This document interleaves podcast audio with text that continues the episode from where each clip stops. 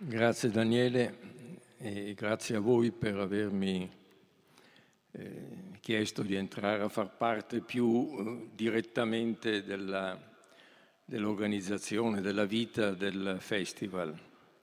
Eh, purtroppo direi ne avrei fatto molto volentieri a meno perché l'anno scorso mi è toccato ricordare Tullio Gregori e quest'anno il festival deve ricordare Remo Bodei. E anche, e anche questa, mia, questa mia conversazione è, gli è veramente dedicata perché eh, chi di voi ha letto il suo ultimo libro vedrà quante, quante, quante cose ho tratto da, quella, da quel testo, da quella, da quella ricerca davvero ritengo molto molto importante. Bene, eh, macchine.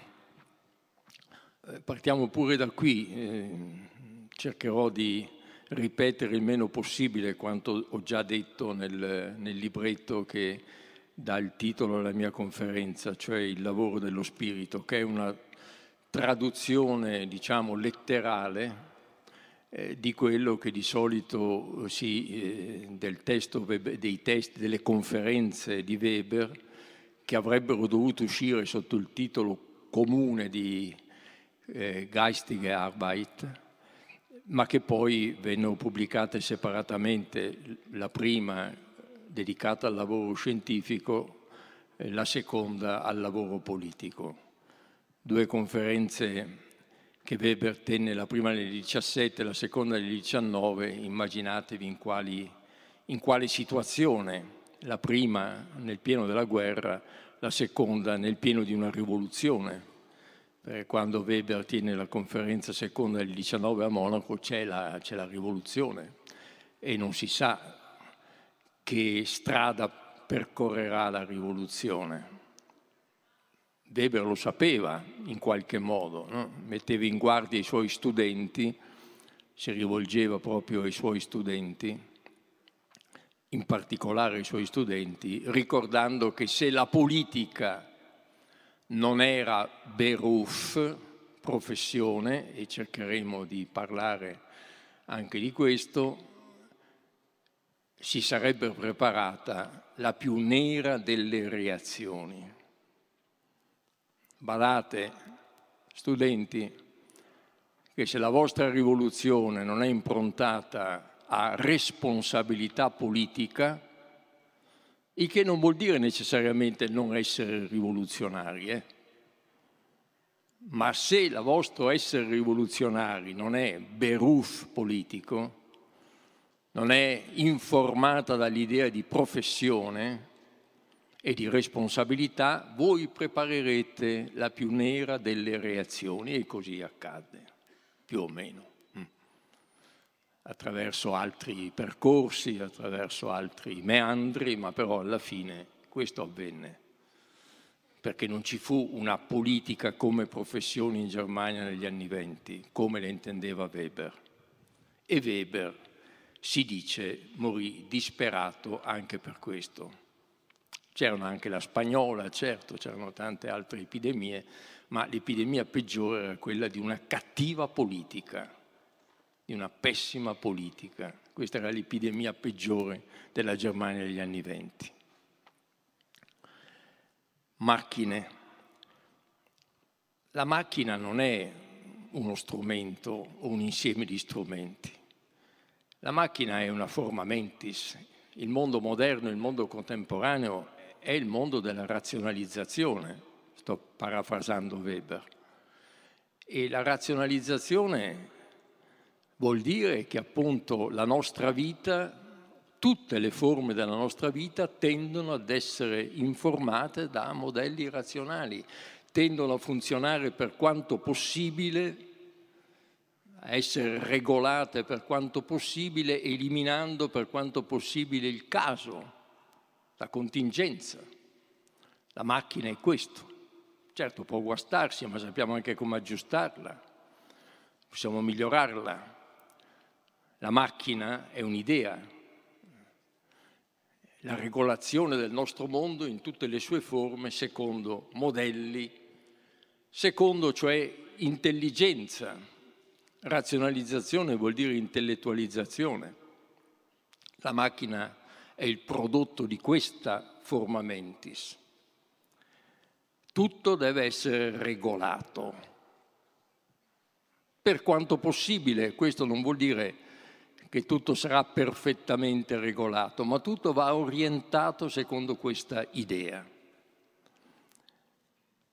Ma per essere regolato va progettato, bisogna progettarlo secondo modelli che sono modelli eh, scientifici, matematici. Non posso costruire una macchina a caso non posso costruire una macchina perché mi è stato, perché è il mio mestiere. La macchina è il prodotto di un progetto intellettuale e l'idea che regola la razionalizzazione è questa. Quindi occorre che vi sia un intelletto che progetta e che progetta la macchina, anche la singola macchina, all'interno di una idea generale che orienta ogni nostra attività, che è quella appunto della razionalizzazione di tutte le forme della nostra vita. Weber si muoveva in questa, in questa prospettiva e riteneva semplicemente reazionaria ogni idea che volesse contraddire questa tendenza Razionalizzazione voleva dire anche specializzazione. Non è più l'epoca eh, del genio Leonardo che inventa o progetta per modo di dire macchine di ogni genere, no. Il processo di razionalizzazione implica la specializzazione e quindi un'idea di cultura un'idea umanistica ma anche rinascimentale di cultura, eccetera, non aveva, sarebbe stata all'epoca di Weber, alla nostra epoca, semplicemente reazionaria. Semplicemente reazionaria, cioè non sarebbe stata effettuale, non avrebbe potuto costituire una forza, una potenza all'interno del processo di razionalizzazione. Non avrebbe agito, sarebbe stata un elemento passivo all'interno di questo, di questo processo. Ma che cosa produce tutto questo? Che cosa produce tutto questo? Una scienza lo produce. La forza attiva, il fattore fondamentale di questo sviluppo è il sapere, ma non un sapere qualsiasi, il sapere scientifico, ma non una scienza qualsiasi, la scienza propria del moderno contemporaneo. Preparata certo da tanti nel corso dell'umanesimo, per certi versi da un genio leonardesco, ma il salto è netto, il salto è netto. Ed è l'irruzione all'interno di tutto questo del del paradigma geometrico-matematico, come, come quello fondamentale, l'unico che possa garantire appunto quel processo di razionalizzazione e la produzione di macchine nel senso che ho detto, come parte integrante, come fattore integrante di un sistema complessivo, non questo o quello strumento.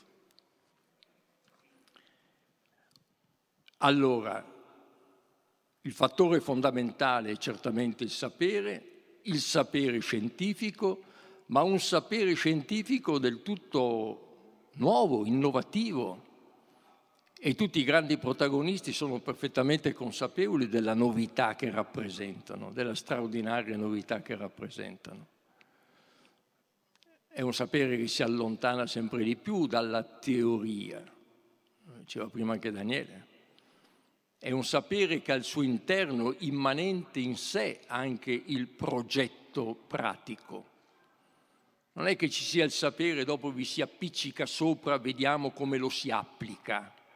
No, il, il sapere matura in se stesso, nasce in sé come anche rivolto alla prassi. rivolto all'utilitas, rivolto a informare dei suoi modelli, dei suoi paradigmi tutte le forme della nostra vita. Questa è l'idea straordinaria della scienza moderna, del sapere moderno. Questa. Ma questo sapere così intrinsecamente innovativo, così intrinsecamente trasformante, così intrinsecamente legato al sistema delle macchine che deve modificare la nostra vita e che si presenta come un paradigma che deve valere per tutte le forme della nostra vita. Questo sapere, diciamo scienza, e la filosofia appartiene integralmente a questo ambito. È la coscienza di questa scienza. Che tipo di lavoro è? Ma è proprio l'esempio più eccellente del lavoro dello spirito. Che vuol dire? Eh, vuol dire un lavoro dello spirito, un lavoro che per sua natura non può essere comandato, non può essere asservito, non può essere dipendente, libertas filosofandi. Perché per funzionare, per essere attivo, come pretende di essere, agente, non può essere, sarebbe in contraddizione qualsiasi sua dimensione che fosse passiva. Quindi intrinsecamente ci si presenta come modello e paradigma del lavoro che vale, del lavoro che conta, del lavoro effettuale, del lavoro capace di trasformare la nostra vita, ci si presenta un lavoro dello spirito, libero, incondizionato. La sua idea regolativa è questa, libertà significa incondizionatezza. Questa è l'idea regolativa, questa è l'idea che orienta. Quindi si, si presenta la scienza e il sapere come il modello eccellente di un lavoro dello spirito che non vuol dire qualcosa di astratto, anzi l'opposto, eh, cioè, è, è, in qualche modo ci si allontana radicalmente dalla teoria e dall'ideale della teoria propria della scienza o della filosofia classica, perché è l'utilitas, addirittura Bacone dice il nome della cosa è utilitas, l'utilitas eh, è uno scopo che questa scienza persegue cioè questa scienza si rivolge appunto alla, alle altre forme di vita, le vuole informare e vuole essere utile a loro. Quindi assolutamente il termine spirito va inteso in tutta la sua concretezza. Solo il lavoro dello spirito può concretamente contribuire appunto allo sviluppo anche del nostro benessere, nel senso proprio classico del termine, lo stare bene, eudaimonia. Solo una scienza, un lavoro dello spirito, perché il lavoro dello spirito per la sua libertà e incondizionatezza può rivolgersi liberamente a questo scopo e a questo fine, perseguirlo in libertà e cioè con la massima efficacia. Quindi il termine spirito in, questo, in questa accezione è un termine concretissimo, niente affatto astratto, anzi l'opposto. Questo, questa idea della, del significato del lavoro scientifico, che proprio nella sua essere un particolare, una particolare vocazione, un particolare beruf, e qui mi richiamo di nuovo a Weber, no? Eh, qual è il, la vocazione dello scienziato, di questo scienziato? Beh, certamente, vedere le cose come stanno, la verità. La verità. liberamente, cioè senza essere condizionato in questa ricerca da alcuno. Il mio interesse è quello. Ma la ricerca della verità significa ricerca delle leggi dell'accadere umano, delle leggi della natura, more matematico delle leggi della natura e soltanto la conoscenza e la comprensione di quelle leggi ti può servire, può essere utile allo sviluppo di tutti, al benessere comune. Solo la conoscenza, la comprensione more matematico. E questo vale non soltanto sul piano strettamente delle scienze fisiche, delle scienze che noi diremmo dure, ma vale anche sul piano, è l'atteggiamento che hanno anche, che hanno anche, eh, che ha, che anche la grande politologia, la grande filosofia politica dell'epoca, questo. Vediamo le regolarità, vediamo le leggi, studiamole, ma il mio interesse è la verità. Non sono condizionato da nessuno Cerco di non essere condizionato da nessuno, perseguo unicamente questo, la verità.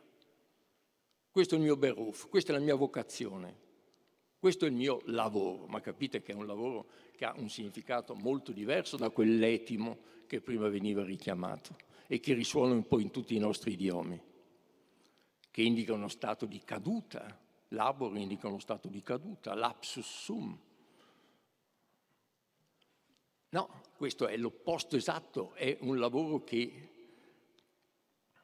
presenta tutta una dinamica, un movimento, se volete, ascensionale verso lo spirito, ma verso quello spirito che ci permette appunto di comprendere le leggi dell'accadere, sia fisico che umano, che ci permette di comprenderle, di vederle sempre meglio, di vedere sempre meglio la cosa, la cosa, e solo la cosa è il mio affare, eh? solo la cosa mi riguarda. Ma facendo così io sono utile a tutti, proprio perché il, la mia vocazione è questa. Non mi astraggo, anzi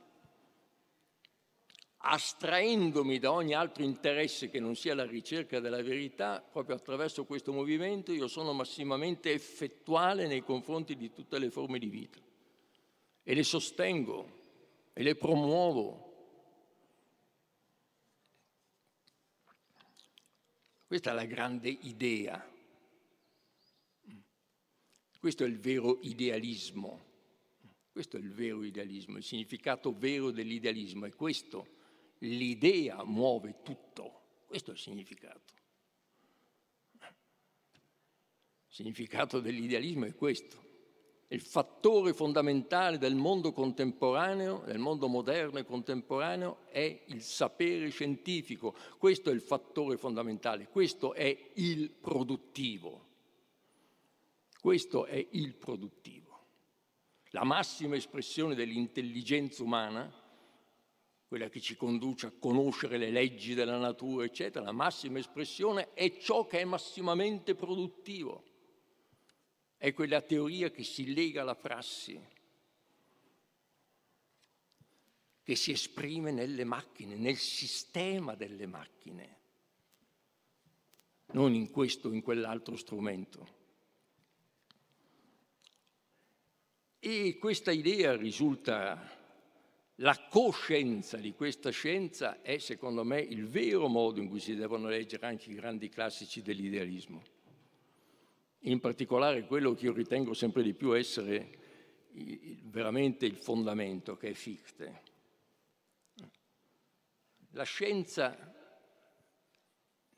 ricordate, come chiamano i loro sistemi tutti? Wissenschaftslehre dottrina della scienza, non filosofie lere, dottrina della scienza. I principi fondamentali di che cosa? Della Wissenschaft, della scienza. Hegel nella fenomenologia. Basta con questo nome di amanti.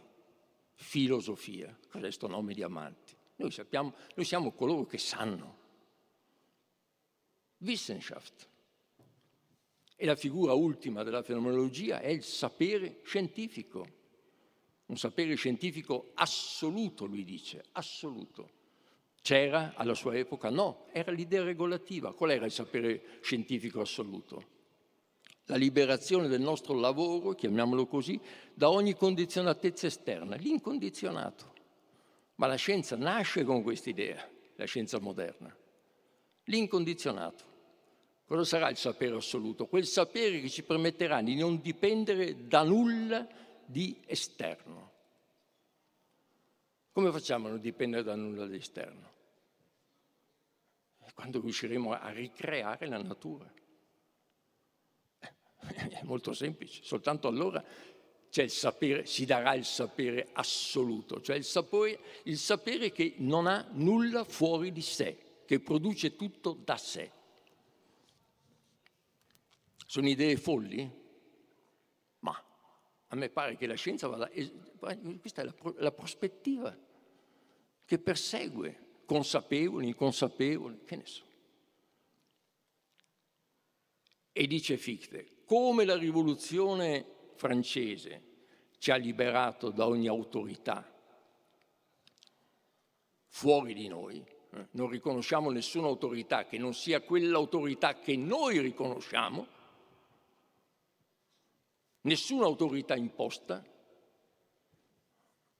La, la rivoluzione francese ci ha liberato appunto da ogni idea di un'autorità che ci sia imposta, di una legge che non sia la legge della nostra libertà, la legge che la nostra libertà ha voluto. E così appunto Kant ci ha liberato dalla cosa in sé, cioè dal di, dall'idea che c'è una natura da cui dipendiamo,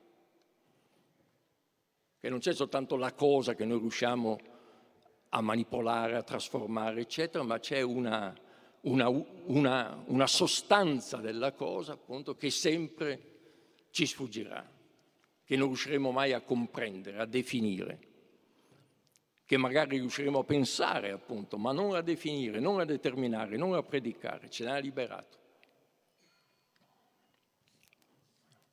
Ma non perfettamente per gli idealisti e quindi, vabbè, questo è un discorso, diciamo, di storia della filosofia, ma l'idea fondamentale è questa, è fortissima.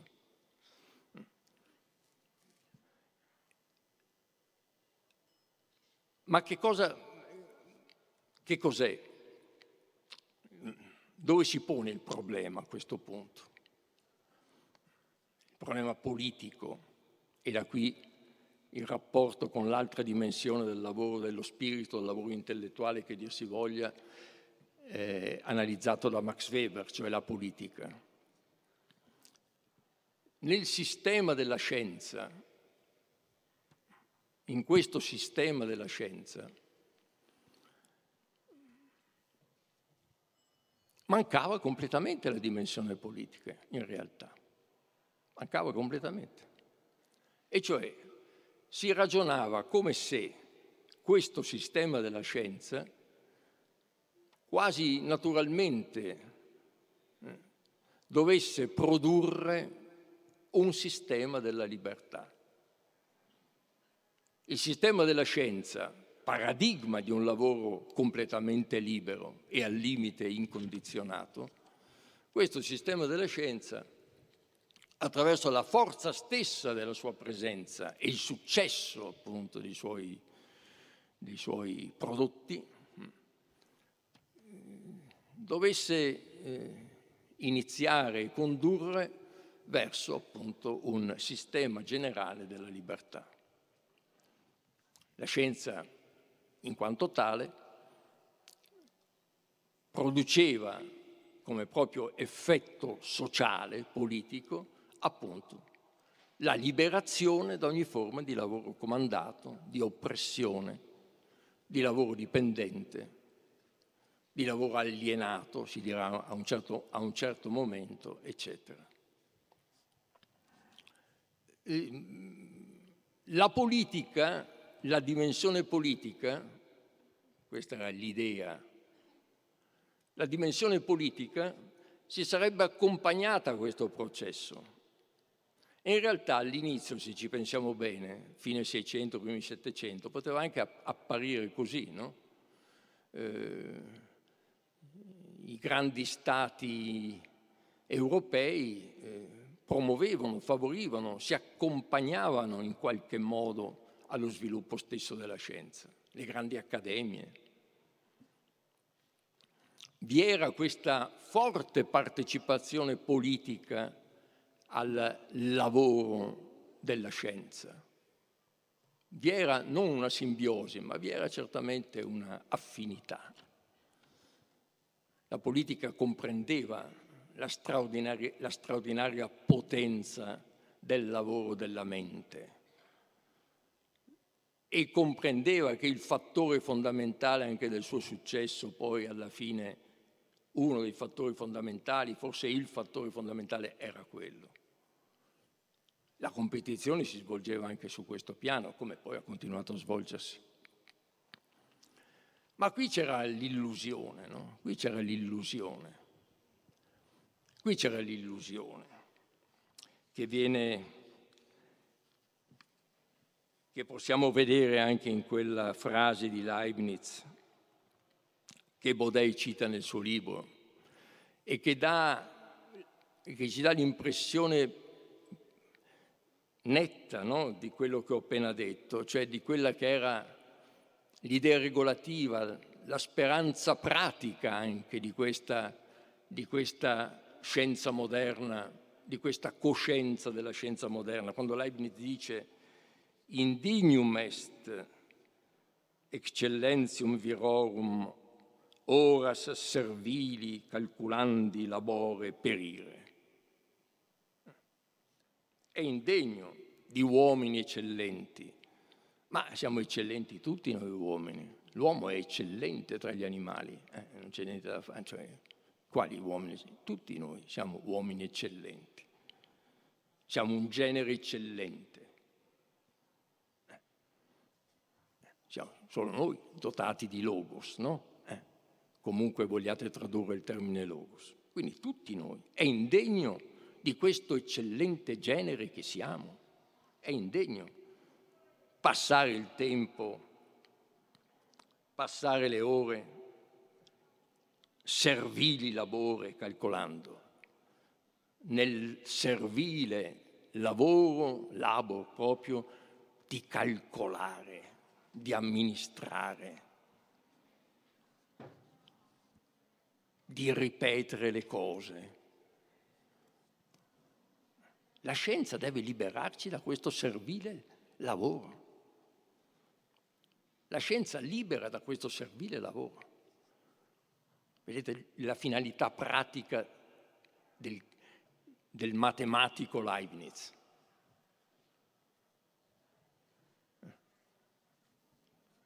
Com'è, com'è chiara, com'è evidente questa coscienza che il suo lavoro di matematico, che il suo lavoro di filosofo serviva a liberare quel genere eccellente di animali che siamo dal passare la vita a fare le somme, a fare le addizioni, ad amministrare.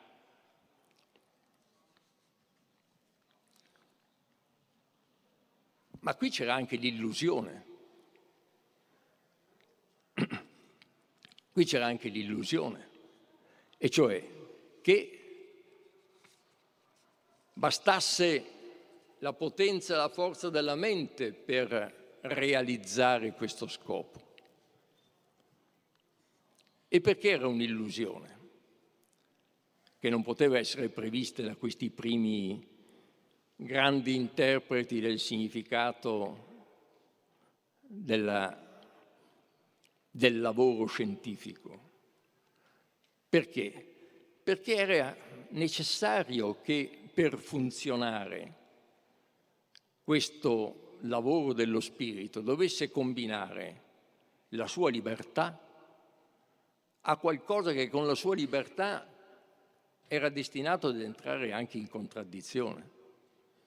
Perché per funzionare questo sistema della scienza, sistema della scienza, proprio in quanto sistema, eh beh, era necessario, era inevitabile che si incardinasse che si incarnasse nel sistema economico.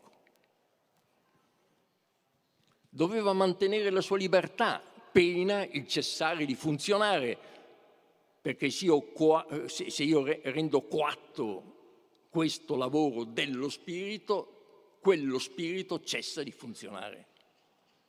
Ma nello stesso tempo per farlo funzionare doveva, doveva integrarsi nel sistema economico, perché sempre più, perché sempre più era il sistema nazionale e poi continentale e poi planetario della scienza, non, non avrebbe potuto, non poteva funzionare senza grandi risorse economiche, senza diventare parte integrante del sistema economico e del suo sviluppo. Questo aspetto non era cosciente all'inizio della scienza moderna e non era cosciente neanche negli idealisti, neanche nei Fichte, neanche negli Hegel era cosciente. Questa contraddizione è una contraddizione, è una contraddizione che bisogna vedere come è possibile affrontare, ma è una contraddizione. Bisogna tenere, bisogna tenere da entrambi i poli. Se ne mollo uno, la scienza e la produttività del sapere scientifico cessano. Bisogna garantire quella incondizionatezza di cui ho parlato, ma quella incondizionatezza va collocata ed integrata all'interno di un sistema di sviluppo economico, all'interno di un processo economico. Questo gli idealisti non l'avevano, idealisti nel senso, nell'accezione che ho dato al termine, che non ha nulla a che vedere con l'idealismo di cui si chiacchiera. Eh, questa, questa, questa coscienza mancava, mancava. L'esaltazione del beruf scientifico, del lavoro scientifico come beruf, come vera, autentica vocazione a cui dobbiamo dedicare tutti noi stessi, senza distrazione alcuna. Eh? Proprio Beruf, Berufung, no? e nel termine tedesco è evidente la, la, l'affinità anche con la vocazione di tipo religioso, proprio una vocazione religiosa, una dedizione alla causa. E questa, eh, questa, accezione così alta, così eroica, così nobile, chiamatela come volete, eh, beh, eh, copriva la contraddizione di cui ho detto, la copriva. Chi la, chi la smaschera? E beh, i critici dell'idealismo, i primi critici dell'idealismo, Marx.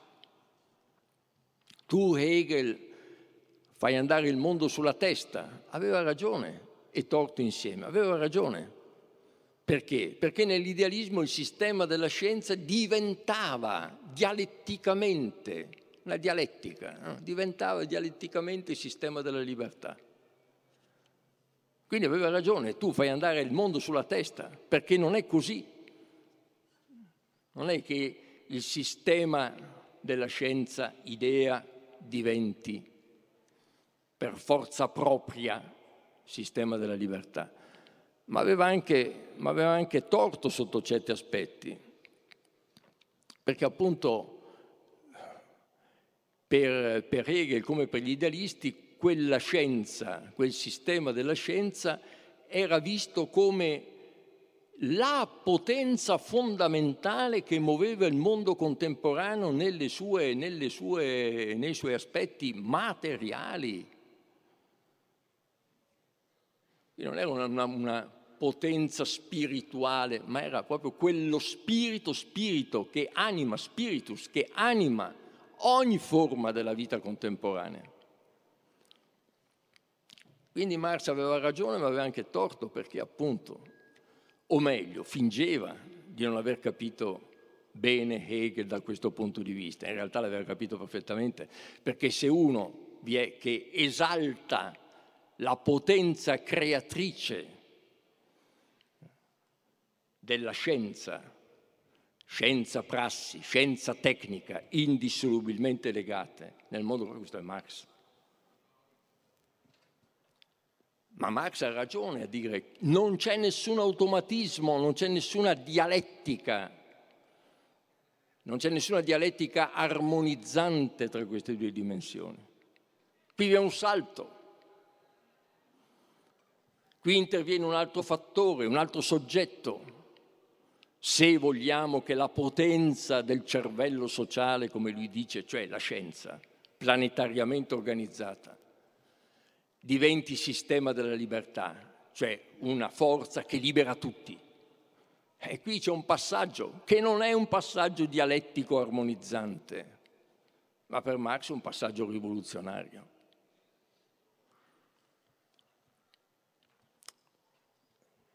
E comunque vi è un passaggio politico. Eh. Perché le due dimensioni possano, come dire, compararsi, è necessario un passaggio politico, cioè è necessaria un'altra forma di lavoro dello spirito, la politica. Un'altra forma di lavoro dello spirito. E Marx ha perfettamente ragione nella critica a Hegel, ma Hegel che pasticcio mi fai? No, ha ragione, cioè in effetti eh, è un'impressione che uno che legga in questa chiave, tutta realistica, la grande filosofia contemporanea, avverte immediatamente no? l'abisso che intercorre tra, quelle, tra, quella, tra, quel sapere assoluto e quell'idea di sapere assoluto che, che, che conclude eh, la fenomenologia e, e, e le parti della filosofia del diritto che riguardano l'organizzazione dello Stato. Marx ha buon gioco a, mettere, a criticare la filosofia del diritto di Hegel, no? ma che cosa dici? Che quello Stato è lo Stato che riuscirebbe appunto a sostenere nella sua finalità ultima il sapere scientifico, il sapere dello spirito scientifico, quello stato lì, quella miseria di stato lì, quella miseria di idee di stato lì, dovrebbe essere appunto la dimora di quel sapere assoluto che tu mi hai raccontato nella fenomenologia. Ma c'è un salto, c'è una, c'è, c'è proprio una, una, una, una una differenza proprio di timbro radicale.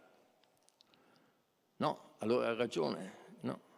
Qui c'è qualcosa che non può essere una semplice mediazione dialettica, che non può essere nessuna organizzazione politica così presente, deve esserci qualcosa tra scienza e la dimensione politica che permette di proporre che permette di rendere reale la possibilità di un sistema della libertà. E questo è il problema che Weber si pone quando affronta il lavoro politico come Beruf. Non nei termini così netti in cui ve la sto ponendo io, ma eh, secondo me è possibile dal discorso weberiano che adesso riassumo trarre una prospettiva eh, simile o analoga a quella che io ho tratto nel libretto e cerco ora di comunicarvi. Politica come professione. Bene, prima di tutto il discorso sulla politica in quanto tale, no? Mm, eh, diciamo mettendo tra parentesi il suo, che è quello che veramente invece è il problema, rapporto con quanto detto finora, cioè con la scienza, perché questo è il problema. È evidente anche a leggere Weber, non si tratta di dire adesso vi racconto che cos'è la vocazione scientifica, ora vi racconto che cos'è la vocazione politica e buongiorno. No, il problema di Weber è la relazione tra queste due dimensioni. Questo è il problema, questo è il problema che dobbiamo affrontare a partire da quelle sue pagine. Allora, comunque, politica come professione, se è professione e deve confrontarsi immediatamente con la realtà del mondo contemporaneo. Non ci può essere una politica culture, una vaga culture politica. Questo è il romanticismo, avrebbe detto lui, anche quel suo allievo maledetto che era Schmidt. Questo sarebbe il romanticismo, non può essere questo. Quindi deve essere professione la politica, non ritenere di essere, come dire, una specie di, di, di, di agire universale per l'universale senza specificazioni, no, deve essere, deve essere adeguata nella sua forma a ciò che contraddistingue il mondo moderno, cioè organizzazione, organizzazione, organizzazione pianificata. Nessuna potenza nel mondo contemporaneo può reggere così. Tutto ciò che può, tutto ciò che svolge un potere nel mondo contemporaneo è organizzato. Il resto è movimentismo, romanticismo. Non ci può essere una potenza politica nel mondo contemporaneo che non, che non sia informata con gli stessi principi che hanno informato il sapere scientifico, che informano lo sviluppo economico. Questa è la regola generale, senza di cui non si dà politica, o meglio, si dà politica dell'impotenza perché tutto ciò che nel mondo contemporaneo non tenta e non cerca di organizzarsi così, cioè di organizzarsi, è impotente. Prima lezione di realismo. Secondo, distingui bene, perché tu politico, la tua professione, la tua vocazione politica non può essere, non spacciarmela come qualcosa che sia imparentabile alla vocazione scientifica, perché c'è una differenza di principio. Tu politico non sei chiamato a vedere le cose come stanno, diciamo la breviter. No, tu sei chiamato a modificarle e a modificarle sulla base di una tua idea, sulla base di un tuo progetto. Tu non sei chiamato ad amministrare l'esistente, tu sei chiamato a condurre verso un fine. E c'è niente da fare, la politica è questo. La politica nell'ambito, sta nell'ambito del dover essere, non dell'essere. Ma significa che non ha a che fare con l'essere, ma neanche un po', perché quel dover essere deve fondarsi sull'analisi dell'essere, sulla più realistica di queste analisi. Perché se no diventa illusionspolitik, se no diventa politica delle illusioni. Se io indico un progetto a prescindere dalle condizioni di partenza, la mia è illusione, la mia è promessa, la mia è chiacchiera, la mia è frase. Quindi sì, tua, il tuo Beruf non è certamente quello dello scienziato, ma ha anche a che fare con quello dello scienziato, sia perché devi darti un'organizzazione e sia perché devi fondarti su un'analisi realistica delle cose, perché altrimenti appunto tu non potrai mai dare al tuo progetto, il tuo non sarà un progetto nel senso tecnico del termine, nel senso che il progetto nasce con la scienza moderna, che è progetto.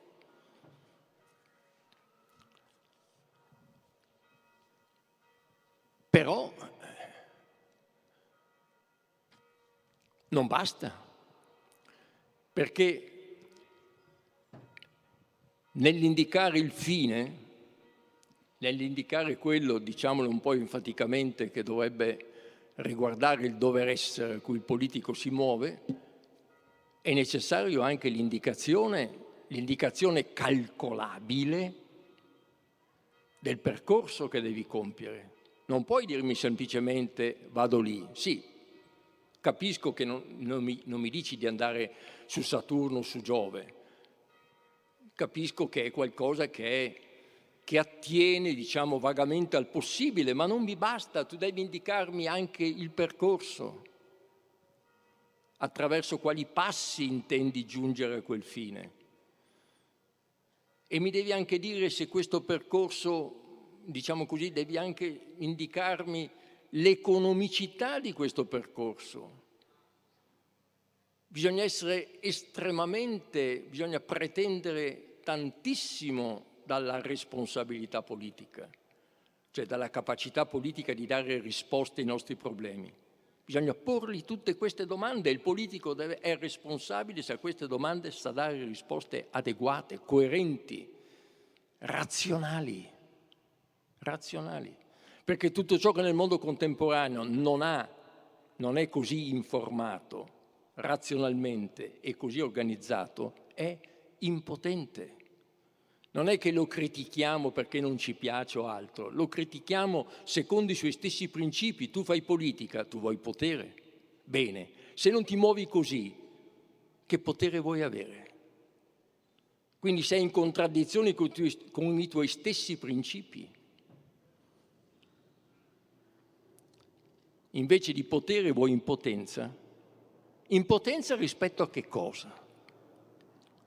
Ma qui è chiarissimo Weber, impotenza rispetto alle potenze comunque fondamentali dell'epoca che tu politico devi riconoscere, perché sennò saresti totalmente, irrea- saresti totalmente irrealista. Quali sono le potenze fondamentali dell'epoca? La scienza, la scienza. La scienza nella sua organizzazione planetaria. La scienza che ormai è la scienza del mondo, del globo. Non ce ne sono altre, c'è solo quella che è nata qui, in questo continente, 4-5 secoli fa.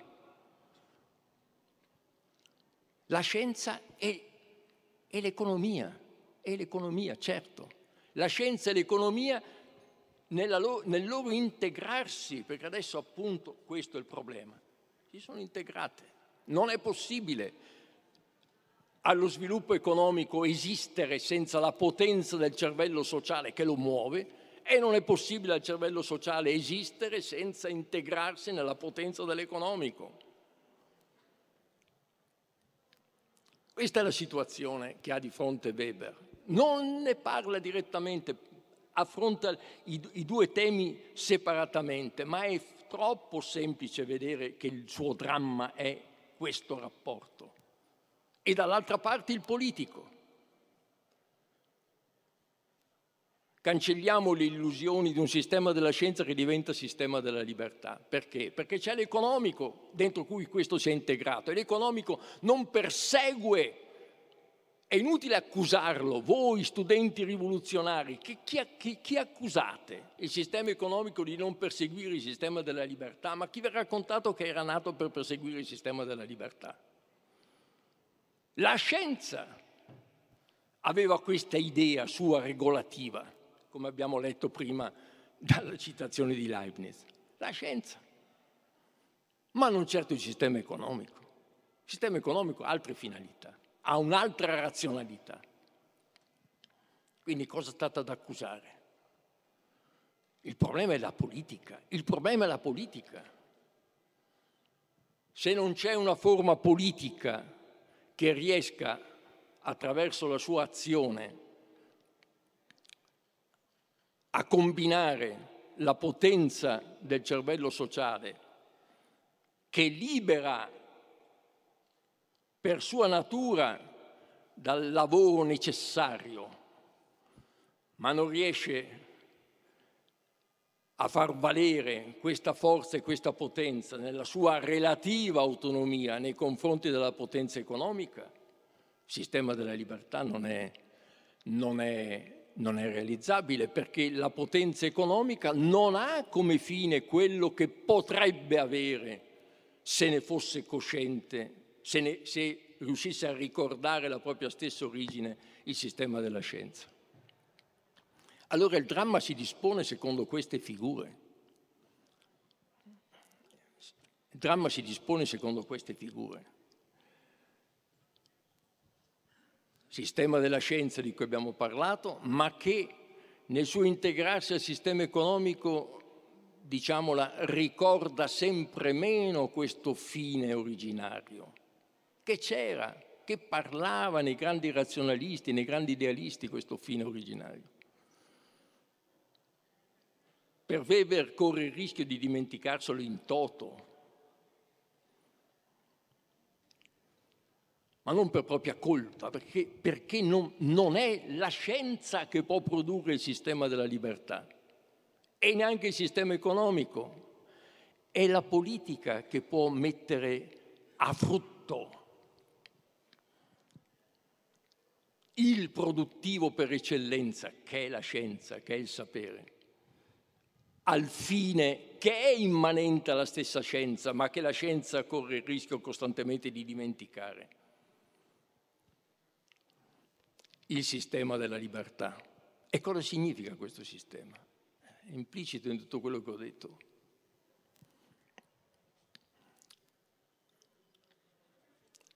Liberazione da ogni forma di lavoro dipendente, liberazione da ogni forma di coazione al lavoro, liber- liberazione dal lavoro necessario. La scienza produce questa riduzione di lavoro necessario, riduce costantemente il lavoro necessario, ma non produce il sistema della libertà, produrrà disoccupazione, non produce liberazione, ma produce disoccupazione o produce tempo libero. Ma che roba è il tempo libero? Io non voglio tempo libero. Libero da che? Io voglio tempo attivo. La mia libertà consiste nell'essere attivo, non nell'essere astrattamente libero. Nel poter fare ciò che ritengo essere espressione della mia creatività non me ne faccio nulla del tempo libero. È il, è il negativo, è semplicemente il negativo del lavoro dipendente, del lavoro occupato. La scienza prometteva questo, prometteva che ogni forma del lavoro diventasse il lavoro dello spirito. Questo Perché? Perché non può essere lavoro dello spirito ogni nostra attività, l'attività di ciascuno di noi, perché non può essere lavoro dello spirito. Questo. Il lavoro dello spirito è il lavoro non comandato, non dipendente, non condizionato da fattori esterni che io non abbia riconosciuto. Eh. La scienza di per sé libera soltanto dal lavoro necessario, ma non conduce a un fine, non procede verso un fine di questo genere. Ecco dove sta il lavoro politico. Il lavoro politico, la vocazione politica non dovrebbe consistere in questo? O deve semplicemente subordinarsi alla potenza economica e alla potenza scientifica? No ma deve riconoscere la politica, riconoscendo in pieno che il fattore fondamentale è la scienza, il fattore fondamentale. Per me la scienza, voi scienziati, siete il fattore fondamentale. Nulla si muoverebbe senza il vostro lavoro, senza il vostro beruf. Nulla si muoverebbe, quello è. Quello è il motore di ogni innovazione, quello è il motore di ogni trasformazione. Ma siete dentro un meccanismo economico, certo. Allora vediamo politica, lavoro politico e lavoro scientifico insieme. Vediamo come dobbiamo trattare con la potenza economica per procedere verso il sistema della libertà. Senza alleanza tra questi due fattori non si può procedere in quella direzione, verso quel fine. Occorre alleanza, occorre da parte della politica il riconoscimento pieno che lì è il fattore di sviluppo, che soltanto attraverso lo sviluppo, l'augmentum scienziarum, come si diceva una volta, sarà possibile creare le condizioni in base alle quali tutti noi, si possa svolgere un'attività dello spirito, cioè che corrisponde a noi, che corrisponde alla, alla nostra libertà.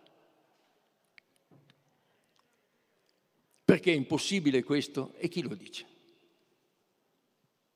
E perché dovrebbe essere impossibile? Forse per la prima volta noi siamo invece nelle condizioni di poter dire che è possibile, che sarebbe possibile, ma senza nessun automatismo, questo è il punto.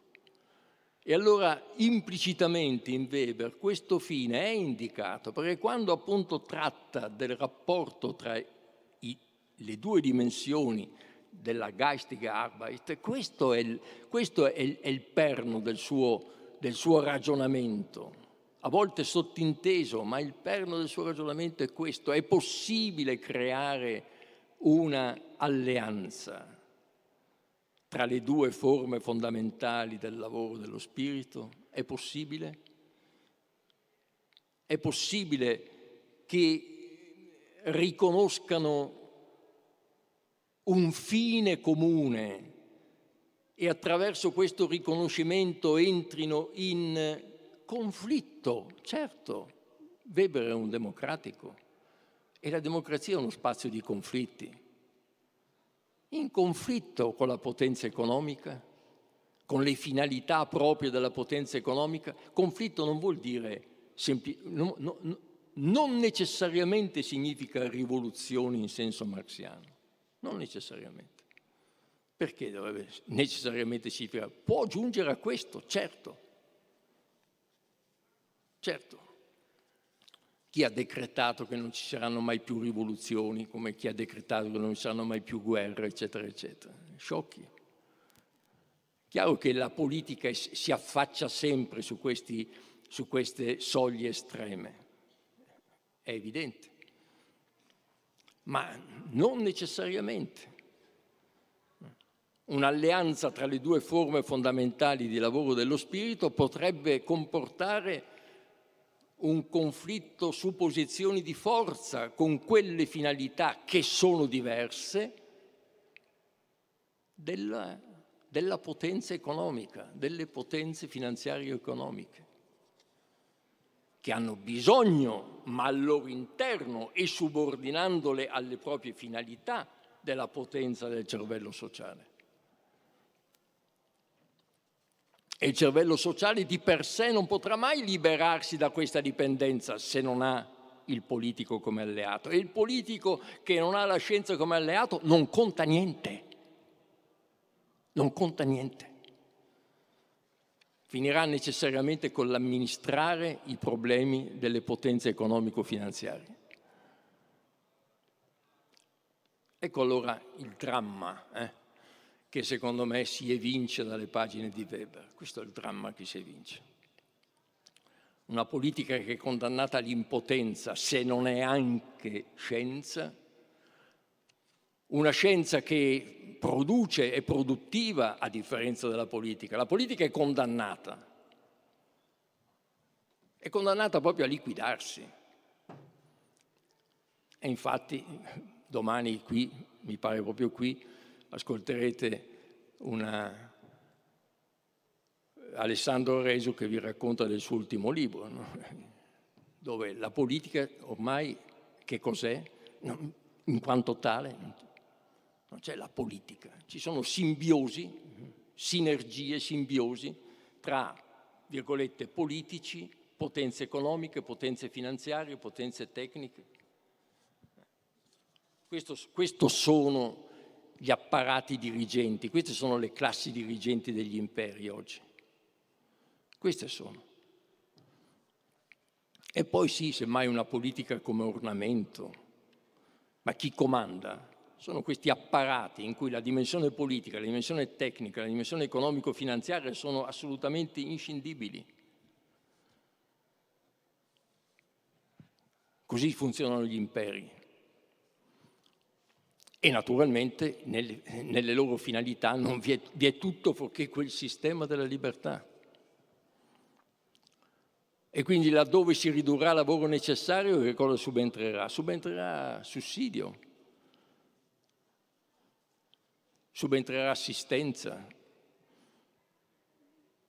subentrerà tutto quello che è l'opposto eh, dell'affermazione del nostro essere attivo del nostro essere causa, causa. Ma questa era l'idea eh, del grande idealismo, del grande razionalismo, questa era l'idea. Un'idea di liberazione, un'idea di scienza che libera, di sapere che libera, ma non libera senza politica, non può liberare senza politica, senza una politica che si strutturi, come ho detto, come ha detto Weber, e che riguardi, a differenza di quello che ha detto Weber, Weber era sostanzialmente disperato su questa prospettiva, non c'è niente da fare. Salviamo una dimensione democratica all'attività politica, ma che la politica contemporanea possa perseguire fini così, virgolette, rivoluzionari ma invece questi fini sono concretamente possibili, sono una possibilità reale. Perché? Perché? Perché la scienza permette di pensarli, permette di pensare un nostro essere attivi, un essere attivo di ciascuno, per cui ciò che attivamente ciascuno compie lo senta come lavoro del proprio spirito. Eh, cioè, riascoltiamo la, la forza di questa parola, no? Non facciamo quei disincantati, eh, su cui, sulla cui figura concludo il mio libretto, no? quei disincantati che a furia di essere disincantati sono incantati soltanto dai sistemi di potere e dalle strutture esistenti, no? che il loro disincanto è incantato in quelle No, disincanto sì, realismo, capire le contraddizioni, capire i problemi, ma poi se dobbiamo esserci, essere incantati, incantiamoci da fini, da fini che ci diano vita, che ci diano forza e che siano insieme reali, perché non è reale la scienza, non è reale la sua enorme, straordinaria produttività, mai come oggi, non è reale? E allora perché non possiamo realizzare altrettanto un politico cosciente di questa forza e in grado insieme al lavoro, al lavoro scientifico come professione, come vocazione di confliggere eh, con le finalità proprie del sistema economico-finanziario, confliggere, competere Io credo che questa sia una prospettiva possibile, realmente, realmente possibile. Quello che è certo è che al di fuori di questa prospettiva vi è una scienza potente, ma dimentica totalmente di quella coscienza che ne aveva informato l'idea originaria nel moderno, crisi delle scienze europee. Qui, quella coscienza. La coscienza, cioè quella coscienza, quella volontà che dominasse davvero ovunque, in ogni lavoro, in ogni dimensione della nostra vita, il soggetto, il soggetto fosse, fossimo noi, fosse l'io ma Dio noi, perché ego cogito. Molti sono divertiti a farne una, una critica, è evidente che quello è un noi, fin da allora. C'è bisogno dei, dei, contemporanei per spiegare le dimensioni di, intersoggettività che è propria del soggetto dell'idea moderna di soggettività. Al di fuori della prospettiva che ho detto vi è appunto una scienza non cosciente di questo suo immanente fine eh, che l'ha, che, l'ha, che l'ha, contrassegnata fin dalla sua origine e l'origine sempre, dicevano i latini, la potissima pars. E una politica che è amministrazione, una politica che è amministrazione, che amministra che cosa? L'accordo, eh, di volta in volta, al di là di ogni poi trasparenza o visibilità democratica, come accade, l'accordo tra sviluppo scientifico, tecnico integrato nell'apparato nel sistema economico-finanziario, interessi del sistema economico-finanziario e appunto quella politica che è puramente amministrazione. Questo è certo. O c'è la prospettiva che io dico e questa viene perseguita come possibilità reale, oppure dobbiamo disincantarci e incantarci nella venerazione dello stato di cose presenti, come dice quel tale, appunto, come l'unica scelta che ci sia data, che ci sia data è o stare nel carro dei vincitori oppure seguirlo in catene. Ecco, eh, terzium datur, io credo di sì.